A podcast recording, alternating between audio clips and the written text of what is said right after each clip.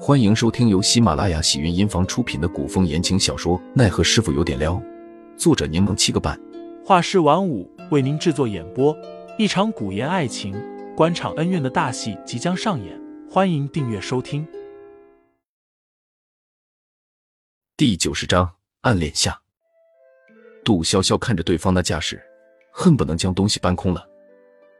七五，我知道你现在听不进去大家的话，但是你总不希望你家少公主出事吧？齐武虽然因为这次的事对杜潇潇态度转变了不少，但并不代表对方可以命令和安排自己。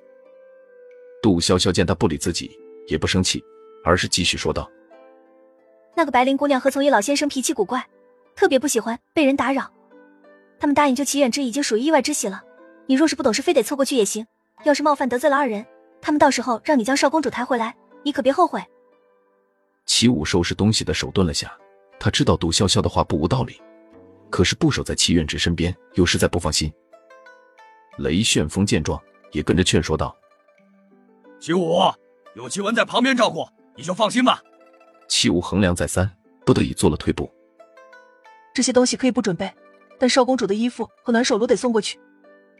这是齐武最后的坚持。杜潇潇点头，衣服确实得准备几套，你到时候也别进院子，让吴俊彦送去便好。他一直守在院外。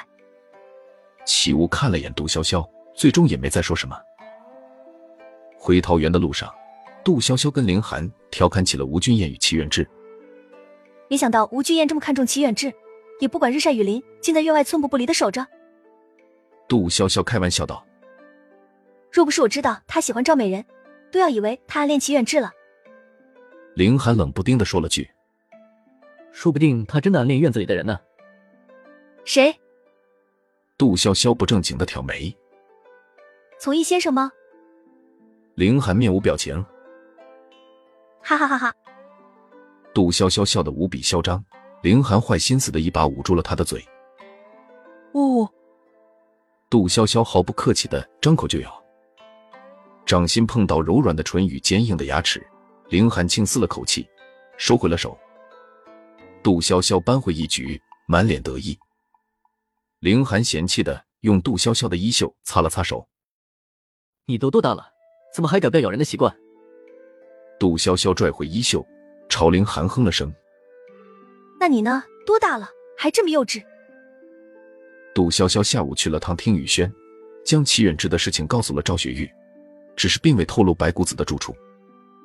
赵雪玉很有分寸，也并未多问。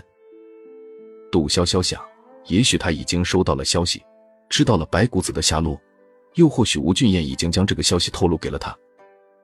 赵雪玉倒是说起了宁侯，说宁侯上次来了趟听雨轩，问起杜潇潇，说起了二人的约定之事。啊，他还记得呢。杜潇潇没想到，即使拖着，也未能让宁侯忘记给他唱歌的这个约定。是啊，不过也不急，赵雪玉微笑着说再有十日便是天子诞辰，宁侯与各级官员都在忙着圣上寿诞之事，暂时无暇顾及其他，只怕还要拖上一阵日子。圣上寿诞，：“杜潇潇好奇的问道。我听闻皇帝与宁侯不和，却对摄政王宠信有加，此事可是真的？”赵雪玉略显严肃，提醒道潇潇，我等平民私下里不可妄议朝政。：“杜潇潇笑着凑了过去。我就是和你闲聊说说。”赵雪玉神情缓和，小声道虽说宁侯与摄政王二人在朝廷势力相当，分庭抗礼，但圣上却是更为亲近摄政王。为什么？：“杜潇潇满脸疑惑，随后又豁然开朗。不过也是，宁侯能文能武，手握重兵，有这样一个功高盖主的舅舅在朝中，皇帝肯定不安心。此话你我二人私下说说便可，切不可随意谈论。明白，放心吧。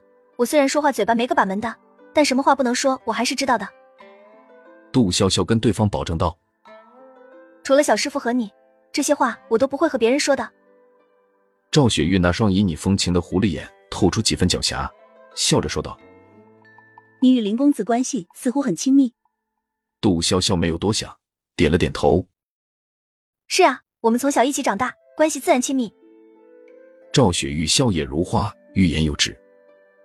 杜潇潇不解的问怎么了？赵雪玉却抿唇摇了摇头。无事。听众老爷们，本集已播讲完毕，欢迎订阅专辑，投喂月票支持我，我们下集再见。